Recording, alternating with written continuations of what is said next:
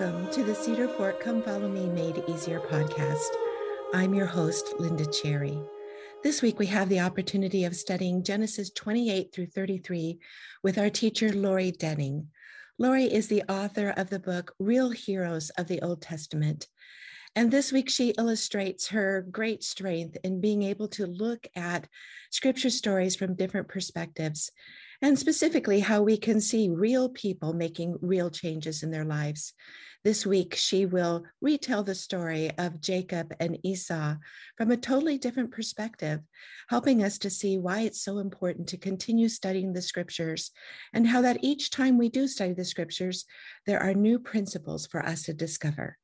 Please don't forget to hit the subscribe link below and the bell next to it so that you can receive an email letting you know each time a new podcast has been posted. Thank you so much. Thanks, thanks, Linda. Um, welcome back. Uh, remember, I am Lori, and we are headed into Genesis 28 through 33. And this is one of my absolute favorite stories. And I'm so glad I got picked to tell it because it's the story of Jacob. Let's jump in.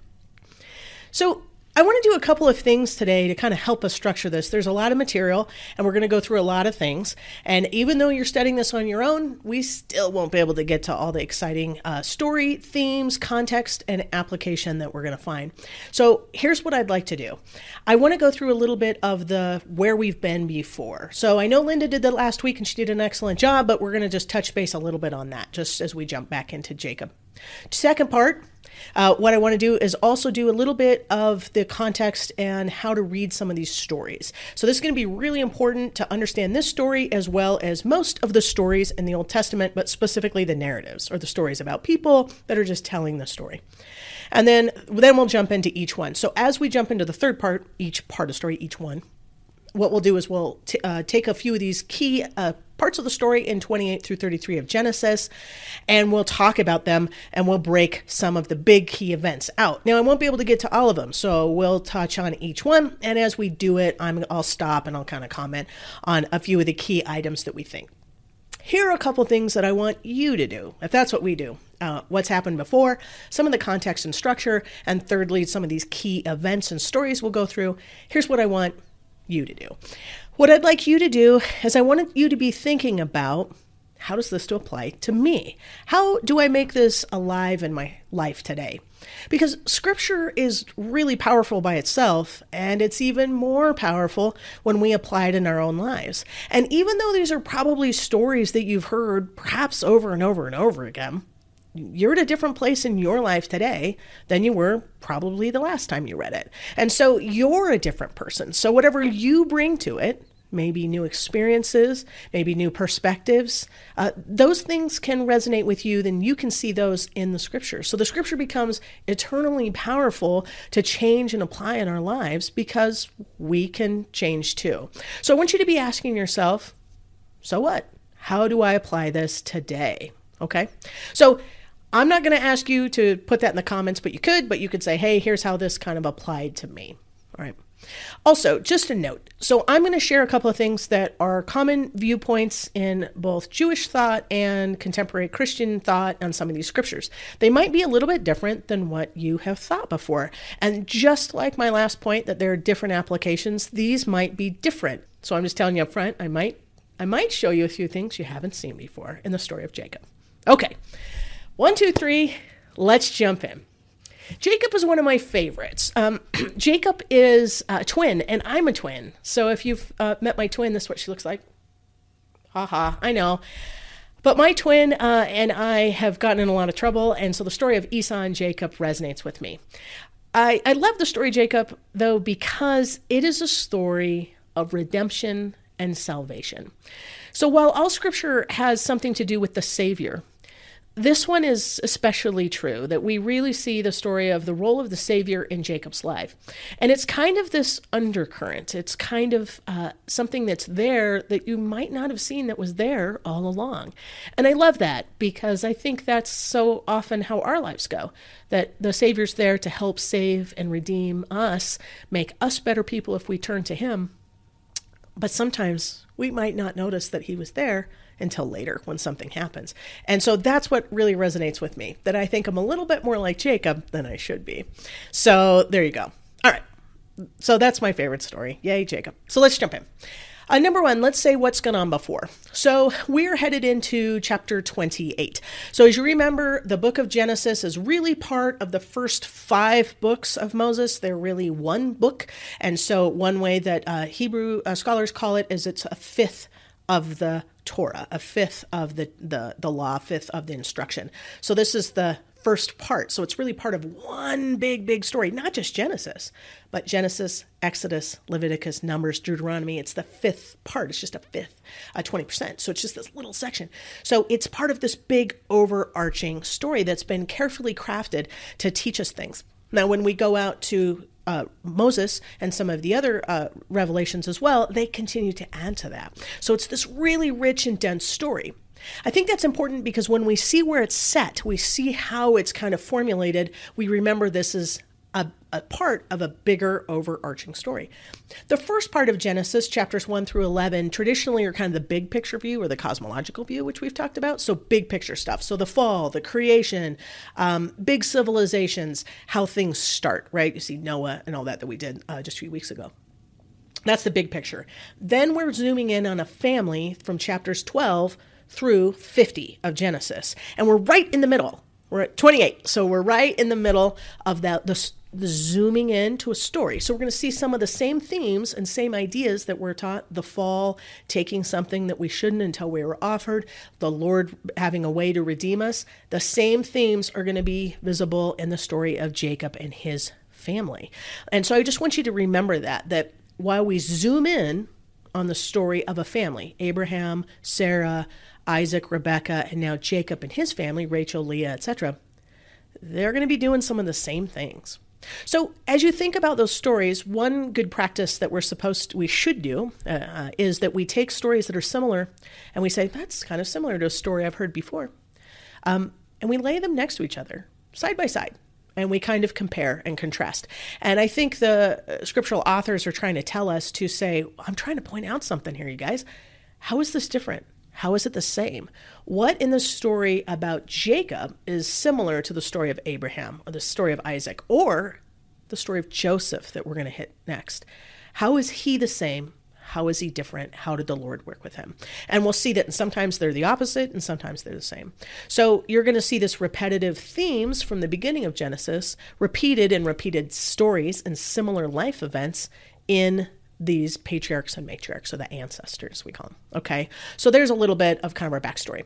When we meet Jacob, Jacob's a twin, and we've already, uh, Linda did such a good job on that, but uh, his uh, older brother is Esau. Now, here is a pro tip, um, one that I love sharing with my students, and here it is. So hold on, because you're going to love this one. When we read stories or see stories today, we do a lot of backstory. We say the motivations of the character, how they grew up, why they do what they do.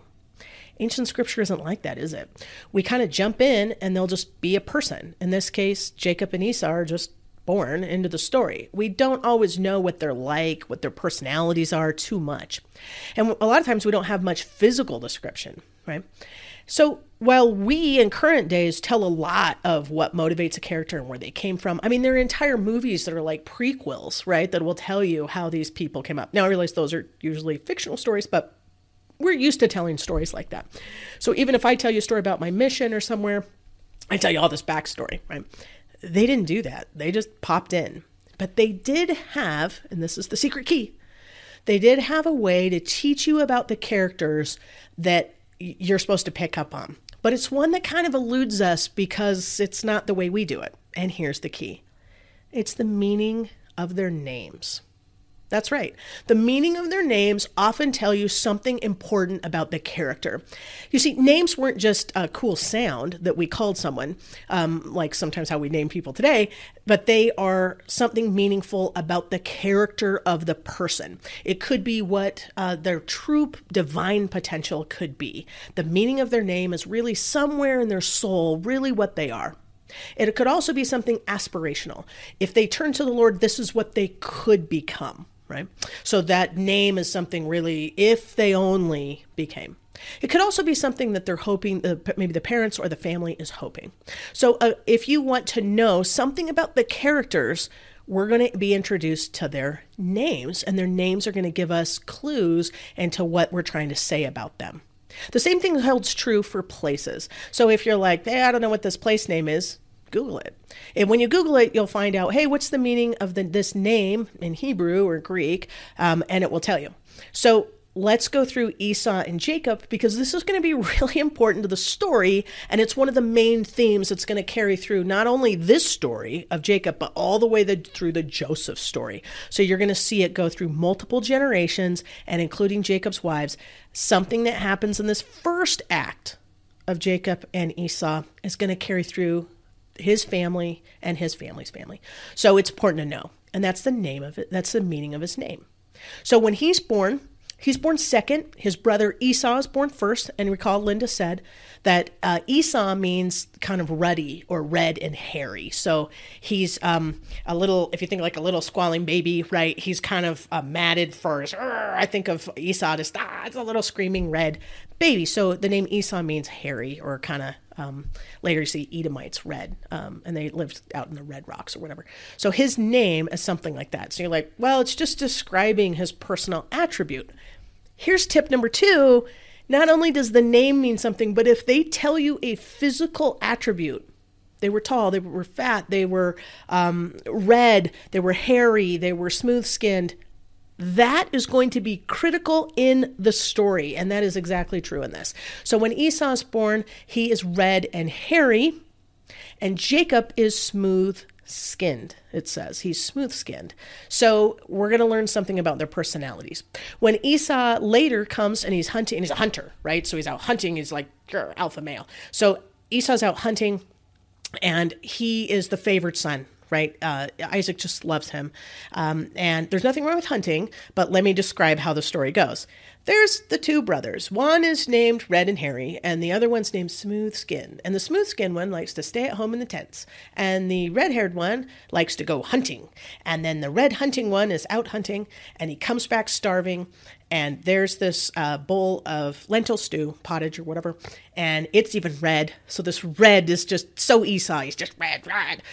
And he's kind of animalistic. So when he comes to get that uh, pottage, the stew, he's like, I'm starving. I need it. And his words even are like, I got it. I eat it. And he's like, arr, arr, arr, so he's very animalistic. So that furriness, his hairiness, and his be- he's hunting beasts. He eats like a beast. He marries outside the covenant. I just am without control. I'm just passion. I'm just full of passions. That's Esau. So Esau, the character of Esau, were it, if you don't read the story like an ancient Hebrew would have, and I'm kind of interpreting it right. I'm animalistic. I'm eating. give me the thing and hunting. We're killing stuff. Arr. That's Esau. Then we meet Jacob. Now Jacob's name, it says he's smooth skinned, and we would probably say something like a smooth talker, right? So he is not as animalistic. He's he's more a stay at home. He stays in the tents. So he's more of a scripture nerd or something, right? He's a little nerdier. Um, and his name, what does Jacob mean? Well, Jacob's name means, uh, as Linda pointed out, usurper, but it literally means heel grabber. So remember, they were twins. So as baby number one, Esau comes out, Jacob's grabbing onto his heel.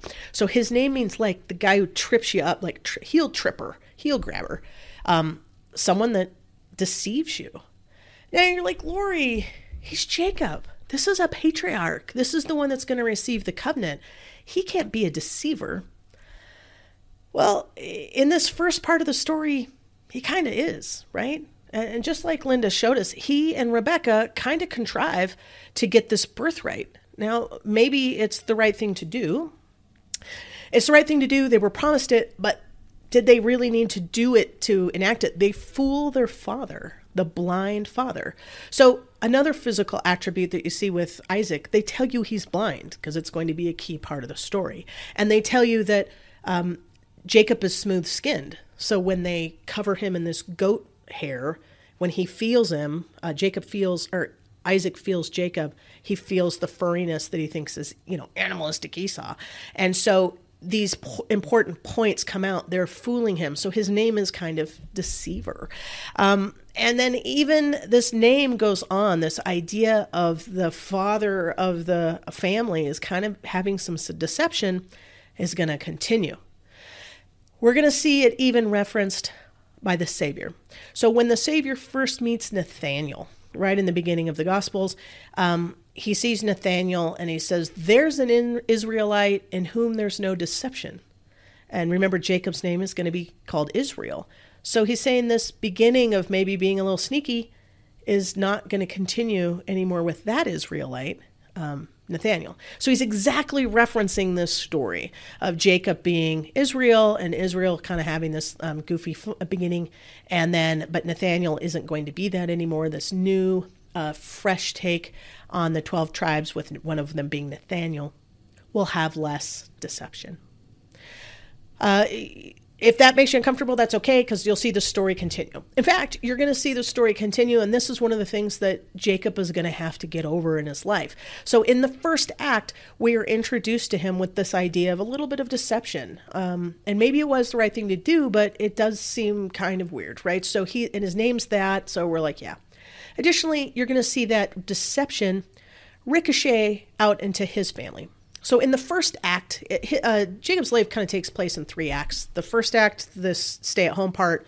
The second act, we're just starting today, and then the third act, um, when he returns to Canaan or the Promised Land.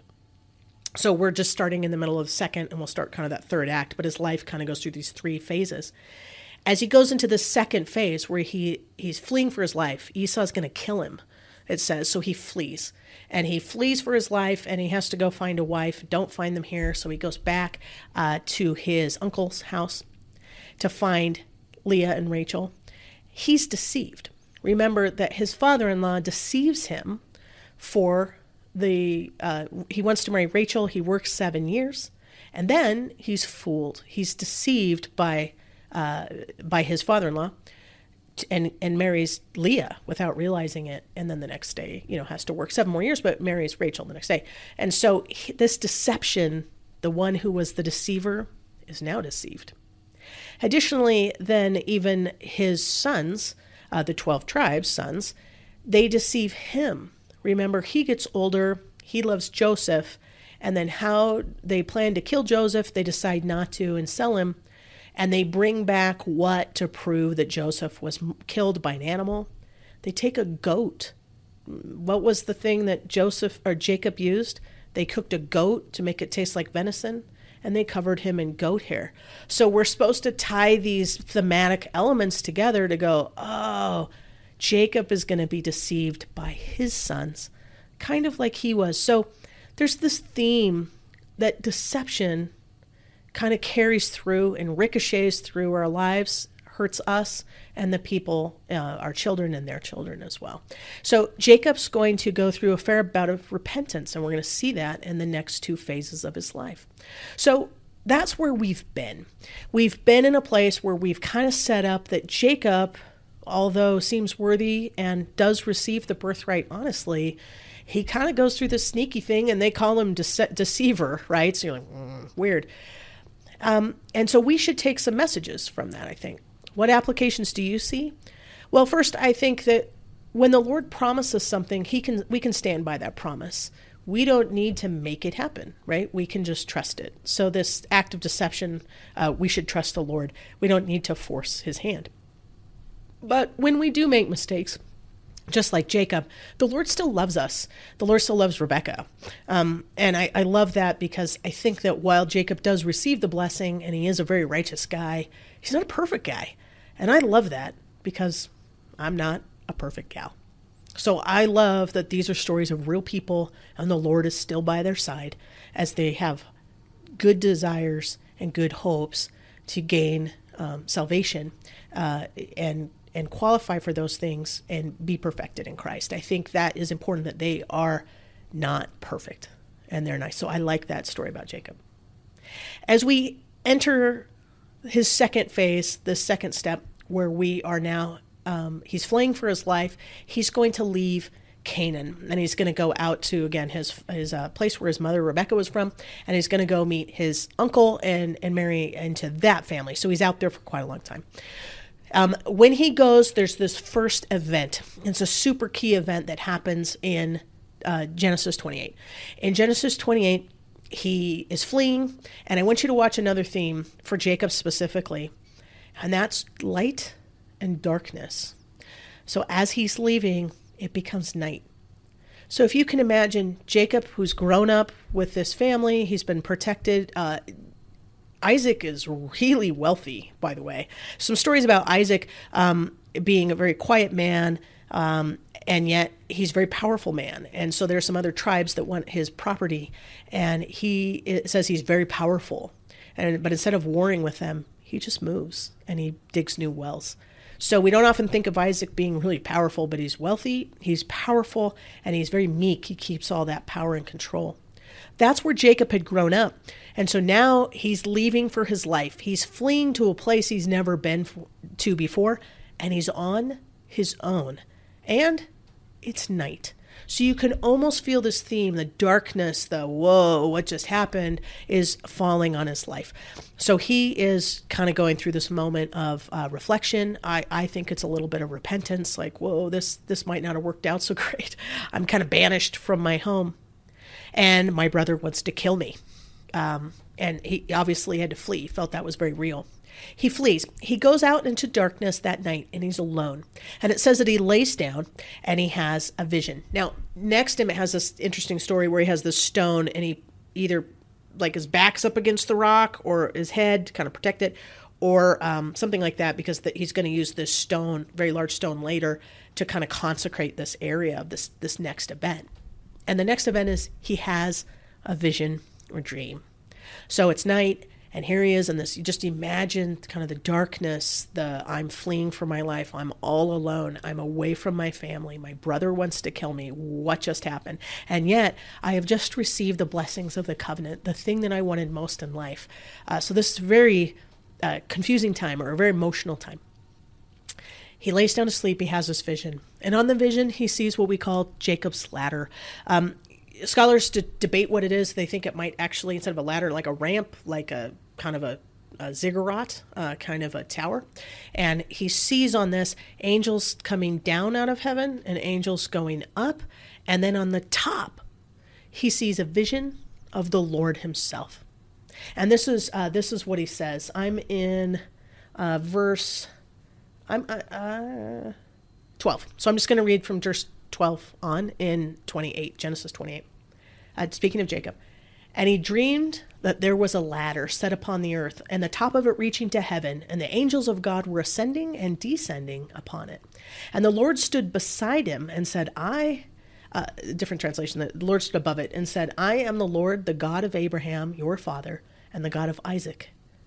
The land on which you lie I will give you to you and your offspring, and your offspring shall be like the dust of the earth, and you shall spread abroad to the west and to the east and to the north and to the south. And all the families of the earth shall be blessed in you and in your offspring. Know that I am with you, and will keep you wherever you go, and will bring you back to this land. For I will not leave you until I have done what I have promised you amazing promises. He sees the Lord, and the Lord reestablishes that covenant. I'm the same God of Abraham and Isaac, the covenant of Him. I'm going to give you this land. I am going to also bless that you'll have a family, so you'll come back here. But I love this part. I will be with you, and I am with you. Um, and then I love that. Know that I am with you, and I will keep you wherever you, you go. The Lord's with him. Jacob wakes up from sleep and he says, Surely the Lord is here. Like, I, here I am sleeping in the middle of nowhere, and, uh, and the Lord is here all along.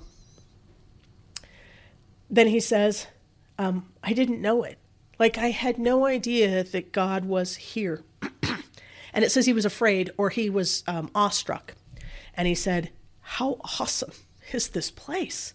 There is none other than the house of God, and this is the gate of heaven. So, one of the first big keys in this big story of Jacob's life is not only a vision that he sees that earth and heaven are really kind of together um, all along. He sees this this gate of heaven, this uh, this ladder, this ramp, and angels coming up and down, the Lord up there. But he sees that it was just right there all along. What an important message for us that the Lord sometimes is right next to us, even when we don't realize it, that heaven and earth are closer together than maybe we think. I kind of think of like a hot spot, like a little um, area where the veil's very thin, and maybe it's thinner in a lot more places than we think. And he's certainly amazed by that. I didn't know that the Lord was just here. Remember, he's lived his life probably believing in the Lord, but he's never really had an experience. And now he's seeing that it was there. And he says, Surely this place is amazing. And he names it Beth El. And Beth El is uh, El is God in Hebrew, and so Beth is Beit, so house of God. It's the house of God. It's the temple, the place where heaven and earth meet. Exactly what he describes. And then um, he said, and it's the gate of heaven. It's just the way to get in. It's just right here. Beautiful, beautiful promise.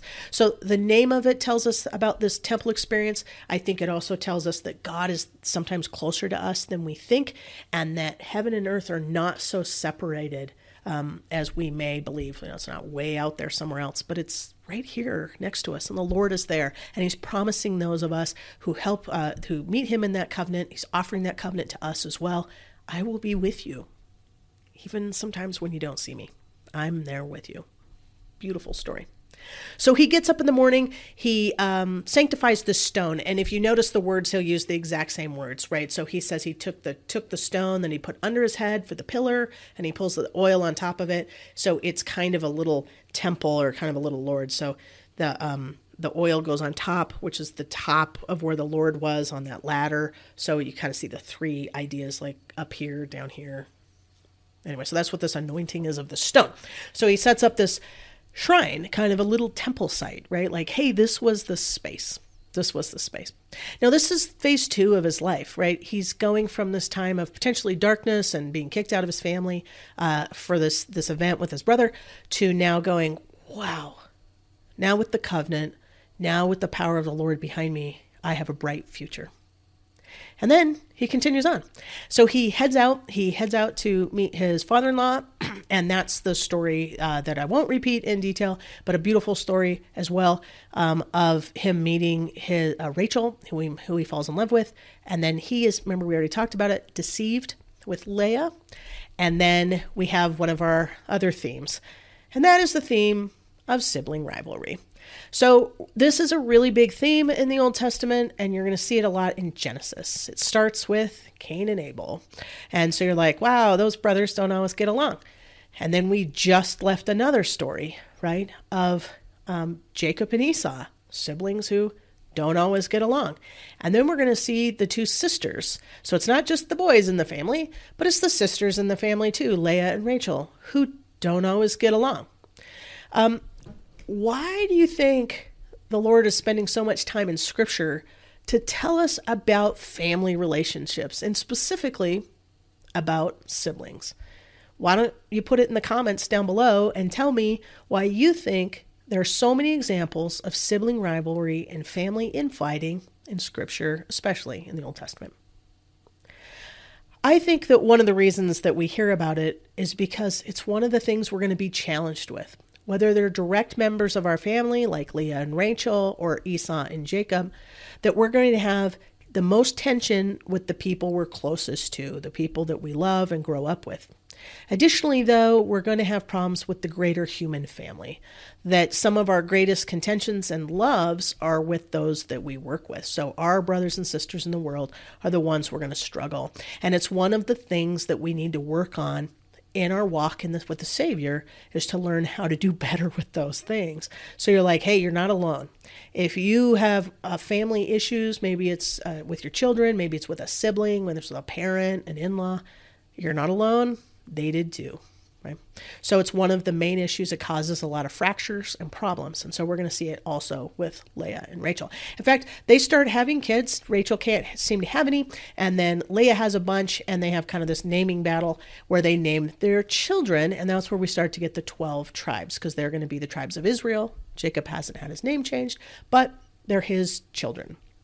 And that's where we get the 12 tribes from. So there they are. So the uh, sisters, Leah and Rachel, are going to be in this kind of battle. Here's another theme that you're going to see throughout Scripture, and that is of a couple who cannot conceive. So think back. Are there any other stories so far of a couple who, for whatever reason, age or something else, are not able to have a child until God steps in? Are there any other stories? Yes, uh, there are a lot of them. So you might have thought of Abraham and Sarah. Remember, that's where Isaac comes from, is that they can't have a child, and uh, so it's a miracle when they do, right, with Isaac. So there's one, uh, one example. A second example is even Isaac himself. Isaac is quite a bit older than Rebecca. He doesn't have a wife. There's no one in the area that's worthy, and so it takes a long time for them to find Rebecca when the servant Eleazar goes and finds Rebecca. So he even starts out like, well, how will these promises of posterity and family happen when none of these people are having families?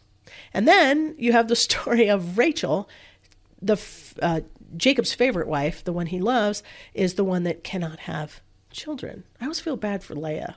So sorry, Leah. But I always feel bad. Um, but why do we have so many stories about that? The, the stories continue on. In fact, there are a lot more in the Old Testament, but think about the New Testament as well. Um, it starts out with the story of, uh, in Luke, of Zachariah and Elizabeth they're an old couple who can't have a baby, and then they have a miracle baby, John, and it's reflecting back on this story. And then we have Mary, the mother of Jesus herself. She is has a miracle baby. She doesn't even have a husband. So even though she's not old, she's not in a place where she could even have a child, and yet she does. So this theme of parents not being able to have a child for whatever reason um, is common, right? And why? I think because it's showing that life and these great blessings, God is there. God is with us, and He is the one that can make those things happen. So even when we turn to our lives and we say, How is this ever going to happen to me? It might, maybe it's children, maybe it's something else big in your life that you really desire or you have been promised by the Lord. And you're like, How is that going to happen? And you say, It happened for them and he was very aware and he made it happen. The Lord was involved and with them. Just like the promise that was made to Jacob I am with you, right? He's with us. Even through those things that you think it's impossible, he can make life where there wasn't any life. What a beautiful promise that these promises of covenant faithfulness, the Lord will be faithful to the covenant that He's made with us. And one of them is that we will have posterity, right, and family.